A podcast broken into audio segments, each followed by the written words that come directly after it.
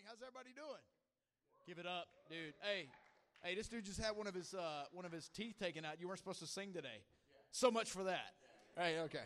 That's fantastic. Fantastic. Guys, good morning. Good morning. Everybody doing well this morning? Good to see you guys, man. Good to see you. Right? 845, man. It's uh, hopping this. It is hopping. That is crazy, man. Well, good. Good to see y'all. Good to see, I think I've met everybody. If I haven't, uh, my name is Casey, one of the one of the folks serving alongside you here as pastor. It is great to be here. Great to uh, just just enjoy the presence of the Lord this morning. Can I get a big old fat New City Church? Amen. Man, I'm telling you, man. Like this is a, this is something Daniel was talking about this morning. Is that uh, Daniel Romans eight was talking about um, the fact that that that the Holy Spirit testifies to our spirit of the presence of the Lord, and so we will never never be dictated by emotions, will never be dictated by our physical anything, will never be dictated, man. We will be dictated, though, by the Holy Spirit uh, testifying to us, testifying to our spirit, man. And that was a great testi- testimony this morning. Uh, as we were led by genuine worshipers who rocked the house, man. I'm telling you, it was awesome. It's like uh, everybody's awake now for sure. So, uh, we are in this series now called uh, uh, Help I've Got Kids.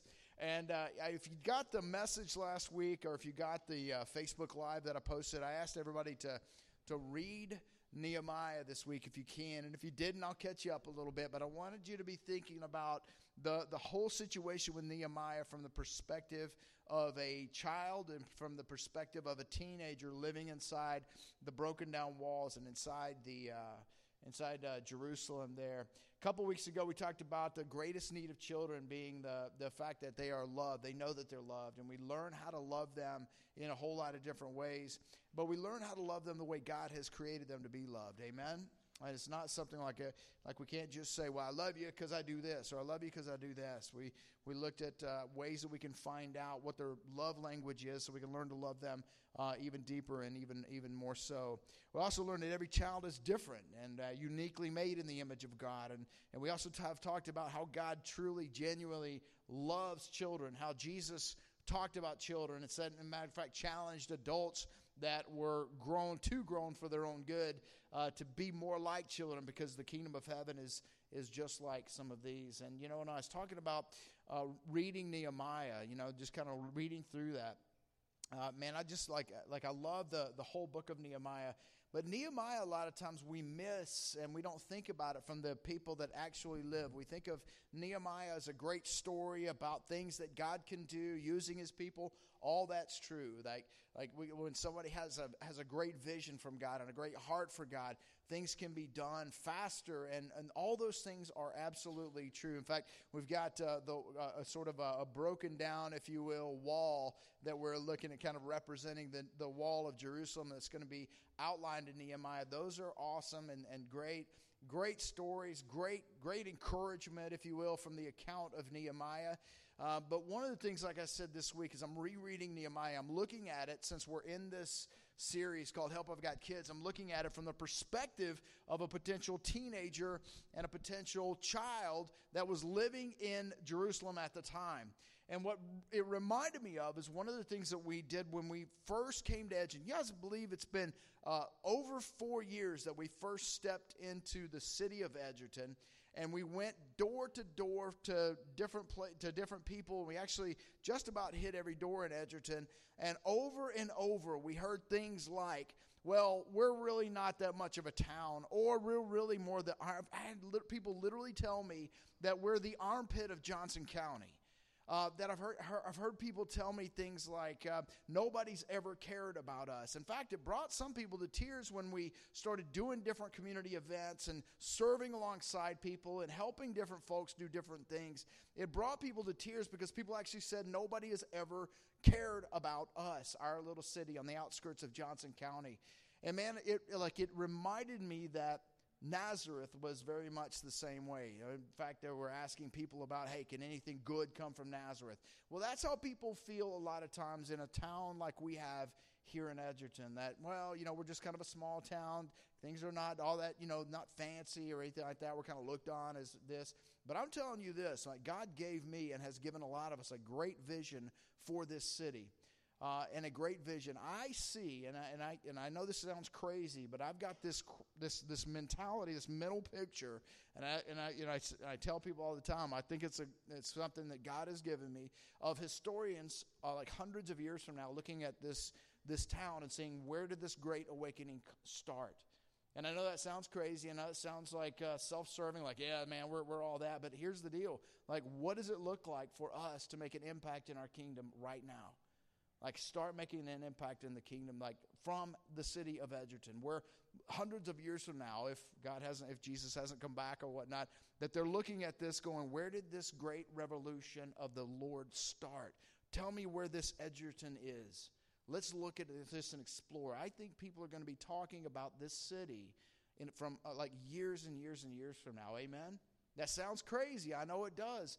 But when God speaks and God's God moves, man, like that, nothing is impossible for him.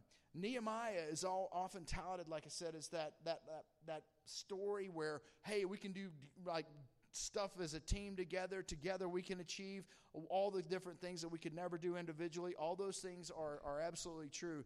But I want to hear, want to kind of like look at this this idea of the book of Nehemiah and the destruction of the of the wall of Jerusalem and the danger that it was in, and, and in essence like all the different things that the enemies were attacking and looking at it from a perspective of a teenager or a child, but specifically a teenager. And the reason I am uh, looking at it from the, the perspective of the teenagers, I was a youth pastor for for six years, and a lot of times uh, I had I had parents like call me a little bit because I would I would challenge them to not just be considered children. I know that a lot of people will call teenagers if they're 13, 14, 15, 16. I'm like, hey, they're, just children. I kept telling them, actually, you guys are young men and women. Historically speaking, the whole idea of adolescence and that kind of thing is is not is something we just sort of made up, you know, and it's a marketing tool, if you will. And I know it sounds even weirder because it's so commonplace for us but you know like like like god looks at children has looked at children and has challenged uh, adolescents and teenagers over the uh, you think about David, you think about all the different things that he did, maybe being 12. You think about him calling Mary, who was probably 12 or 13 at the time, to carry the Son of God, the, the Savior of the world, inside her, man. And he challenged her to do that. So I don't look at teenagers as little kids, I look at them as potential great impact people for, for, the, for the kingdom of God. Amen. And so I look at the look at the things that were happening in Jerusalem, and you think about like the teenagers that were going going down, uh, just living in that town, this defeated town um, of Jerusalem, this this uh, place that had been ransacked by enemies, and place that had been in essence just forgotten about, and the people were defeated. And that probably the teenagers started hearing about the stories about when God was doing his thing and all those different things and things like that, but he just probably didn't seem very relevant at the time. You know, you would hear things like, I would imagine, and again, this is just total speculation, but imagine teenagers saying, You know, I don't feel like going to temple today. All right, yeah, Dad, I know, I know what God used to do. Yeah, parting the Red Sea. Yeah, I know. Daniel in the lion's den. Yeah, I get all that. Whatever, whatever.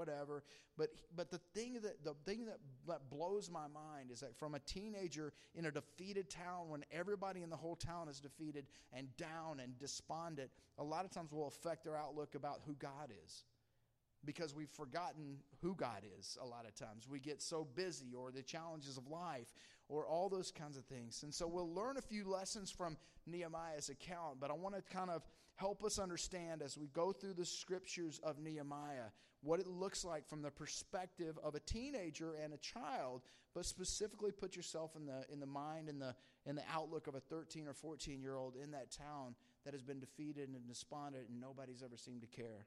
One of the things that we want to learn and how to do this is that when we want to go down, go through uh, the community, and as a church start helping and having an impact on a community and, and fixing the things that are broken, all those kinds of things, the first thing we want to do is name what's broken. We want to name it. We want to, we want to say, hey, this is what is broken, and we're going to identify it and deal with it. Nehemiah actually starts off by Nehemiah's uh, like how this all happened and how Nehemiah became a um, just uh, like like fired up for the city of Jerusalem is that his brother comes to him and gives him some some tough news. In fact, Nehemiah one, starting at verse two, says, "Hanani, one of my brothers arrived with men from Judah, and I questioned them about Jerusalem and the Jewish remnant that had survived the exile. There's a whole lot of different things going on here. I'll let you uh, let you uh, study those kinds of things, but I don't want to miss what God wants us to hear this morning, what He wants us to do. And they said to me, The remnant in the province who survived the exile are in great trouble. Listen, and what? Disgrace. They were disgraced among those folks that are around. Jerusalem's wall has been broken down, and its gates have been burned down. And imagine a teenager in this time, right? Now this is incredible to me, but um, like like this is where like, can you imagine knowing that there are walls and uh, uh, gates and all those things that are protecting this city have now been destroyed. And so Nehemiah is, uh, is confronted with a problem. He can see the problem. He can say, okay, here we go. So, and, and if we can't name the problem, we can't fix the problem. And Nehemiah goes down the, the, the, the list and starts saying, okay, here's what we're going to do. Here's what we're going to do. Starts putting together all kinds of things. And I'll explain what he does here in just, just a little bit. As a church, there are several things that we have done, man, that have – that I see as potential addressing of the issues of our community and our city. One of the visions that we have is that the city is better off because we are in it and the city knows it. And one of the things, some of the things we've done, obviously, we've done a lot of different community events. We're involved in all kinds of stuff. We have ministry, women's ministry, a fireside ministry, which I understand is maybe moving to Wednesday. We don't know yet. We're trying to figure that out. We've got Broken Chains Ministry, which is uh, helps with addictions and things like that. We've got classes that are going to be starting in, in September that people can learn, actually going to learn how to read your Bible and kind of dive deeper a little bit into what the, what the uh, weekly message is all about. We have a connections ministry. If you don't know what this is, we're actually starting to reach out to people that may or may not have been out, been here for a while and we're praying for them. We're asking if there's anything that we need. Like, this is a fantastic ministry. One of the things I'd like you guys to do is make sure that we sign those sign up sheets. That is critically important for us to, to do that ministry. And if you are a new person or if you haven't filled out your Connect cards, or there's several people we've tried to reach out to that we don't have any information to contact. If you would fill out one of your Connect cards and like fill out your information, we'd love to get hold of you and just talk to you a little bit. So, we've got uh, we've got classes that we're going to be diving deeper into, and, and all those kind of things that are happening, man. We've got discipleship happening, man. Matter of fact, is it uh, September 28th and 20? Is that right? September 28th and 29th, we have actually what's called One, which is a conference about one body, one faith, one like it like we are looking at what it means to be an actual disciple of Jesus. And so be looking out for that. And if you're interested in like knowing what more about discipleship and all those kinds of things, these are critically, absolutely critically important. But understand something. A lot of times people will look at these different things and they'll say, okay, well, I'm not really in the ministry. I'm not really a, a spiritual leader. I can't do some of those things. But uh, like, here's where this got crazy for me reading Nehemiah. Nehemiah was not a spiritual leader. He was a cupbearer to a king. Like he was a, a, a, guy, a regular guy, not educated in the faith, not like none of that stuff. No, no seminary, no like, hey, I've got this position in the church or anything like that. He had a hunger and a, a desire to see his city restored ultimately to the Lord, which we'll talk about this, which a lot of people will tend to miss, right? They'll think of it as building a wall. They'll think of it as, as great vision. They'll think of it as him putting a great team together and all those kinds of things. But, but, but Nehemiah had in his mind and in his heart a restoration to, the, to the, his people to God. But he wasn't a spiritual leader in the sense of being a spiritual leader that we think about today. This guy was a cupbearer to the king. And one of the things he did was he went to his king when he found out about this thing and this going on in Jerusalem. And he was very despondent in front of King Artaxerxes. And if you're doing that in front of the king, man, that is not a good thing. You could get like, hey, hey, the pit of misery dilly dilly for you, right? That's kind of how that's going to work if you do that. But so he took, like, he risked his privilege. He risked his position, he risked his life in order to do what he did in Jerusalem. So he goes to King Artaxerxes, and man, he gets granted some great favor and, and all those kinds of things. And he, he risks his position, risks his power, because he said the people of Jerusalem are worth it. And I will tell you this the people of Edgerton, the people of Wellsville, the people of Gardner, the people of Baldwin, the people of Olathe, the people of Ottawa, the people of like who, who's driven from all over here? People of Overland Park. We've got a lot of Overland Parkers, man. It's probably kind of interesting. Yeah, I mean it's a lot of them, right? We got, but the, the these people are worth it for us to do what God has called us to do to restore the city to where He has wanted it for a long time. But it's going to take all of us committed to doing that. Amen. Let's be honest. We all want preschoolers to get a better start. We all want to rescue kids from foster care. We all want to see struggling churches to thrive and survive, and we want to revitalize those. By the way, the Loma Vista folks starting next week are closing down in Raytown, and they're going to start worshiping with us for four months. Amen. It's going to be really cool, man. Pastor Price and uh, Tim and his wife Megan, the potential worship leaders, are going to be joining us. We're going to all worship together. We're going to love one another. We're going to let them rest for a little while. Some of those folks have been there for 60 plus years. We met with them this past uh, Tuesday night, and we asked them what they wanted to see. And over and over, they wanted to see children back in the church. They wanted to see the youth of the area restored to what God. This is the same stuff that we're going on through here, and I'll explain that biblically in because we want to see teenage, teenagers to have consistent mentors, right? But it's going to take us to step into, and you hear this a lot, step into the gap. This from Nehemiah. We all want to rid our cities of poverty and crime and have single parents to be supported and whatever's broken to get restored. But are we willing to take that responsibility? Last year, about a year ago, we asked the question Will it be us? And we looked at it from the standpoint of those who are here, those who are coming, those who are going to stay here. Like uh, we've got the question mark up there, right? Will it be us? Do we have a question mark up there? We got that? Will it be us?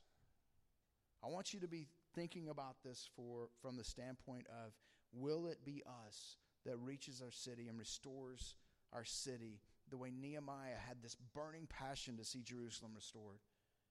I'm going to go through a chapter of scripture here, and I want you to look at it again from the perspective of what a teenager has seen, what a child has seen that has grown up with all this stuff going on. And yet, and here's all these stories, and here's about this God that used to exist and used to do powerful stuff and used to do all these things. And back in the day, it was great. All the things that are going on in Loma Vista is going on with Uh, Think it's, it's the craziest thing in the world to be thinking about this kind of thing. Like this used to be what God did back in the day when it was good. We had people say to like to this church when we first started here and, and revitalized what was going on here. They said, "Man, it'd be great if we had 30, 35 people coming to the church." Man, we got like 50 people in here right now for one service, right? God has done incredible, amazing things. We got kids going, like happening, like, all up and down downstairs, right? It's wonderful. We've got youth going on. It's beautiful. It's awesome. That kind of thing's going to go on in Loma Vista. But here's the thing, man. I want us to say, it is, uh, I am going to stand in the gap for those who are in need, for those who are like, whoever God, like, sets on fire for me in my heart in our cities, in our towns, in our communities, in our neighborhoods, in our families. I want that for us. Are you with me, New City? Like I want that so bad. And I want I know you do too, man. So this whole idea of will it be us? I want you to be thinking, will it be us that that reaches our people? Will it be us that that stands in the gap? Will it be us that identifies the problem and actually doesn't doesn't go, okay, I'm going to do something with it, but I'm going to step in and say, let God and watch God do His work through me and through us. For Nehemiah 4, starting in verse 1. And starting in verse 1 through uh, 23, it's a, it's a full chapter here, but listen to this. Sanballat, how do you say that? Sanballat? Sanballat? Okay.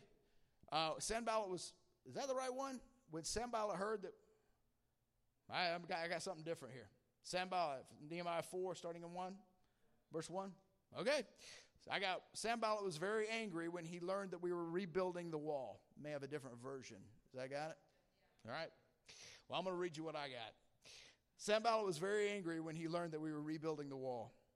He flew into a rage, and this Sanballat was one of the enemies of Jerusalem.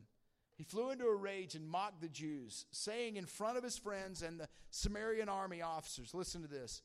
What does this bunch of poor, feeble Jews think they're doing? Right? This armpit, what do they think they're, they're doing? Do they think they can build a wall in a single day just by offering a few sacrifices? Do they actually think they can make something of stones from a rubbish heap and charred ones at that? Tobiah the Ammonite, who was standing beside him, remarked, That stone wall would collapse if even a fox along the, walked along the top of it. And they're laughing, right? I think of Austin Powers when all of him and his cronies were, all right, Which is really weird. But I think that's what, I mean, that's what they're doing. They're laughing at these guys. What do they think? Look what we did to them, man. We don't burn their gates down, man. They're nobody. They're nobody. They're going to offer a few sacrifices. Think, poof, the building, the wall's going to be, but no, this is going to be great, right? Pop our popcorn. We'll watch the show. And then I prayed. This is one of the things I love about Nehemiah. It wasn't, it was an, it was a first person account. Then I prayed, Hear us, our God, for we are being mocked. May their scoffing fall back on their own heads, and may their they themselves become captives in a foreign land. Do not ignore their guilt. Do not blot out their sins, for they have provoked you to anger here in front of the builders. At last, the wall was completed to half its height, right? So they've been working. They've been working. And all, like around the entire city, city, for the people had worked with what? Are we, with, are we together here? Tell you what, just, just let's shut that down for a second. Just listen to my words. Is that cool? Is that cool? Just put the question mark up or something. That'll work. But when Sanballat and Tobiah the Arab and the Arabs, Ammonites, and Ashdodites a bunch of ites, heard the work was going ahead and that the gaps in the wall of Jerusalem were being repaired, they were furious. Now, think about this. The wall was getting built at a rapid pace. It's about halfway up. They've been laughing. They look around. They go, oh, oh, snap. Man, that, that, whoa, what? No, we got to do something about this, right? And I love this. They were furious when they saw this happen. And they all made plans to come and fight against Jerusalem and throw us into confusion but we prayed. Whew. To our God. So, this wasn't just about rebuilding a wall, this was about restoring a relationship of people to God. Amen? And that's what we want because it can, man, we could put all kinds of new pavement, all kinds of new concrete. We could paint every house in town. We can do all those kinds of things. But if it, we don't restore people to God, it makes not a hill of beans because all that stuff's going to go away anyway. Right? I love this because those same walls are down now. This wasn't about a wall, just a wall. It was about restoring people to God. Now I've lost my place. Oh, they all made plans to come and fight against Jerusalem. But we prayed to our God and guarded the city day and night to protect ourselves. Then the people of Judah began to complain. The workers are getting tired, and there's so much rubble to be moved. Now, now here, now there's a mission going on here, right? And how many times do we sometimes we want to be like protecting other people, like, oh, we don't want to work too hard, we don't want to work them too hard, and that kind of thing. But but the power of God, because this isn't saying they were, they were just starting to, to complain. There was a lot of rubble to be moved. We will never be able to build the wall by ourselves. And we fall into that a lot of times when we say, Will it be us? How is that going to be possible? Because there's so much to do and so many things. Guys, I'm telling you, God will make it happen with his people that he calls to make it happen with. Meanwhile, our enemies were saying, before they know what's happening, we will swoop down on them and kill them and end their work. There were threats all over the place, and there are threats to our spiritual awakening as well. We may not see them. They may be even from the spiritual realm, or they may be political, or they may be physical, whatever it is. But God will make it happen. It is His power. Verse 12. The Jews who live nearby, near the enemy, came and told us again and again, they will come from all directions and attack us. So I placed armed guards behind the lowest parts of the wall in the exposed areas. I stationed the people to stand guard by families, armed with swords, spears, and bows. Then, as I looked over the situation, I called together the nobles and the rest of the people and said to them, Don't be afraid of the enemy. Remember the Lord, who is great and glorious, and f- listen, fight for your brothers, your sons, your daughters, your wives, and your homes, your family. Fight for your children. Fight for your family, your wives, your sons, your brothers, your daughters, and your homes. This is about fighting for those we love. Amen. When our enemies heard that we knew of their plans and that God had frustrated them, we all returned to our work on the wall. But from then on, only half my men worked, while the other half stood guard with spears, shields, and bows and coats of mail. That should have like, like stopped all the thing, like should have slowed everything down, but it didn't. I love this. The leaders stationed themselves behind the people of Judah who were building the wall. The laborers carried on their work, listen to this, with one hand supporting their load and the other hand supporting a weapon. That is awesome. Like these dudes are ready, like, oh no, snap, I'm gonna put this rock here, and I got this, I got this knife in my hand, I got this sword, I got this hammer, I'm about to bust somebody's skull if they come over this wall, right? Whew. That's fantastic. All the builders had a sword belted to their side. The trumpeter stayed with me to the sound of the alarm. Then I explained to the nobles and officials and all the people the work is very spread out, and we are widely separated from each other along the wall. When you hear the blast of the trumpet, rush to whatever is sounding, then our God will fight for us. Come on. Now, before I finish this out, what is that 13 year old teenager seeing now? Whew. What are the children seeing from their parents? See, because in essence, Nehemiah looked at his people and said, Will it be us that restores this? Will it be us that rebuilds this? Will it be us? And it was, right? Amen? Like, think about what they're seeing now. This is something different. This is not the defeated, despondent, the, the, the, the maligned, the, the people that are depressed and angry about all the different things that are going on. They're looking around going, holy smoke, our parents are getting it on up here, man. Right? They're getting crazy. Look what they're doing. My dad's got a hammer. He's never touched one in his whole life. My dad, my mom's got a sword. What, what is going on here? Right? Think about what they're seeing. Think about what's happening here. This is not just about building a wall, it's about building a firm foundation on the Lord. Wow. We worked early and late from sunrise to sunset, and half the men were always on guard. On guard. I also told everyone living outside the walls to stay in Jerusalem. And that way, they and their servants could help with guard duty at night and work during the day.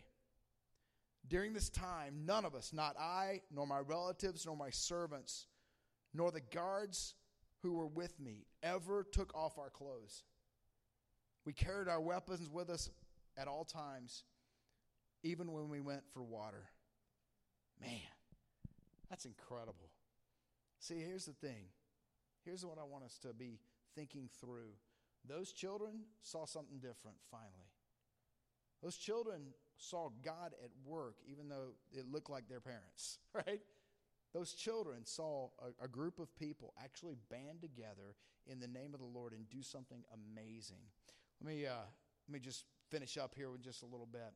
If enough of us, guys, and here's where, like, how does that translate into what we've got, into what our mission is? Think about those kinds of things. Like, how do we stand and start building this wall? Not a, it's, it's a, it's a spiritual thing. It's a spiritual building up. It's a, it's a, it's, it's something that God has called us to, to do in His city. See, because if enough of us get close to parents with kids with special needs or kids that are out of control and, that, and we can actually support them and help them, it will make a tremendous difference if enough of us get close to people of a different color or different political stance or different uh, demographic or a different socioeconomic status or, or whatever because of injustices or whatever it is God has called you both individually and collectively as a body of believers to do, guys, I'm telling you, people will never look at the church again and say, you guys are not needed. They wouldn't. We should never measure our church's success by how many sit here in this room on Sunday. We've got to be able to measure our success of this church by how many are willing to show up in the lives of other people and do something and stand in this gap and help build this wall and bust the enemy's noggin if we need to and keep building. Everybody that Nehemiah needed in order to rebuild the town was already in the town. And everybody needed is already here to build to, to rebuild anything that we need to rebuild in the city. And does it will it take us painting sometimes? Yeah. Will it take us cleaning up? Yeah, but it's not about that. It's not about raking somebody's yard or mowing or painting a house. It's about restoring them to God and helping them see who God is. Not I don't even want people to go, "Man, your church is awesome." I want them to go, "Your church, your God is awesome." Right? When the problems of our community of poverty and isolation and brokenness and abuse and neglect, you name it. When we start dealing with that, rather than saying, boy, our community has addictions and crimes and all that kind of stuff going on, and man, something needs to be done about it, and we actually get involved in the lives of those suffering those things. And all those things of poverty and addiction and abuse no longer has a concept of a problem, but they have a face and a name and a soul. We'll stand up and fight for that person. That's what Jeremiah, that's what Nehemiah said. Fight for your family. Fight for your sons and your daughters. Stand in this gap. Amen. And the rest of the story is incredible. Because those outside the walls, the skeptics, the enemies, the mockers, said, man, we're going to bust them up. They try to build anything. Man, they believed something new about God, didn't they?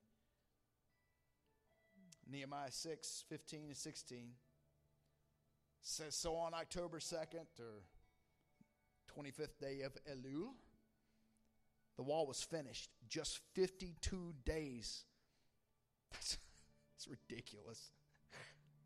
Man, those enemies had to be, they needed diapers. Um,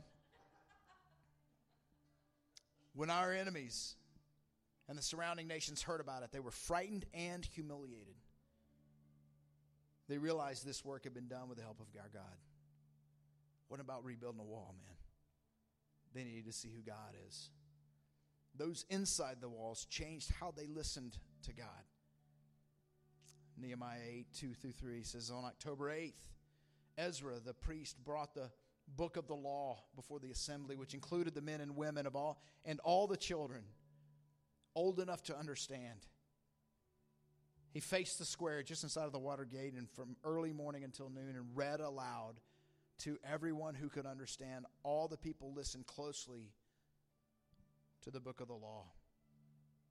And finally, a generation changed how they worshiped God. And this is where the rubber meets the road. And this is why we do this. Nehemiah 8 17. So everyone who had returned from captivity lived in these shelters during the festival, and they were all filled with great joy. The Israelites, Israelites had not celebrated like this since the days of Joshua, son of Nun. It had been a long time since they partied the way they partied. And they didn't party just because there was a new wall.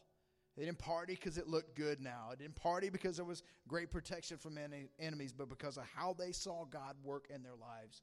And children who were old enough to understand looked at that and said, Wow, that's amazing. And they partied and they celebrated and they worshiped together. Not because of a wall, guys. And in your seats, you've got some We've got it up on the screen too. But I want you to be thinking about are there things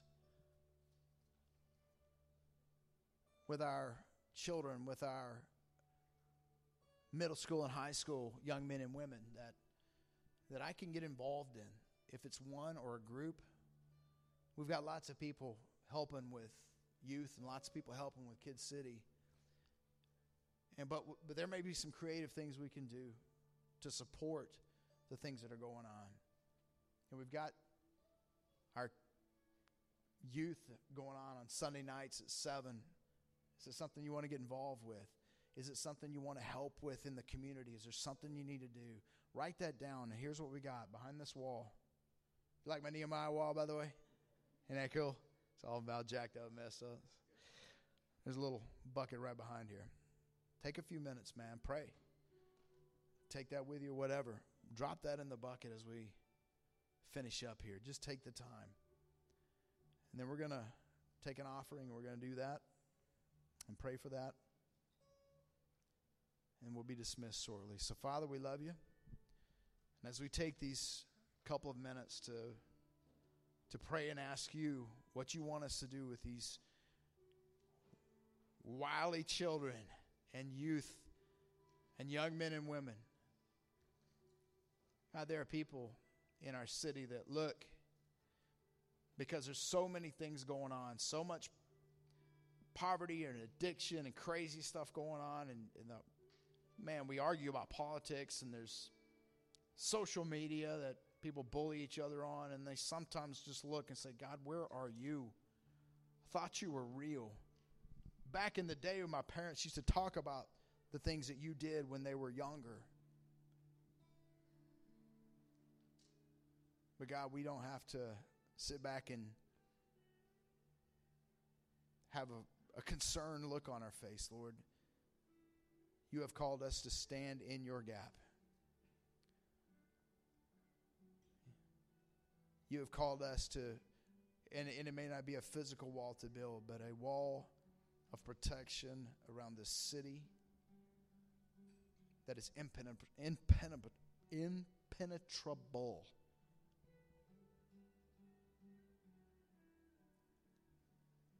Show us, God. Show us what to do. Show us what to say. Show us who to see. Give us your words, give us your thought, and give us your heart as we reach your people for you. We thank you, Lord, for the opportunity and the privilege of something we don't have to do but get to do. It's in your Son's name we pray these things. Everybody said, Amen.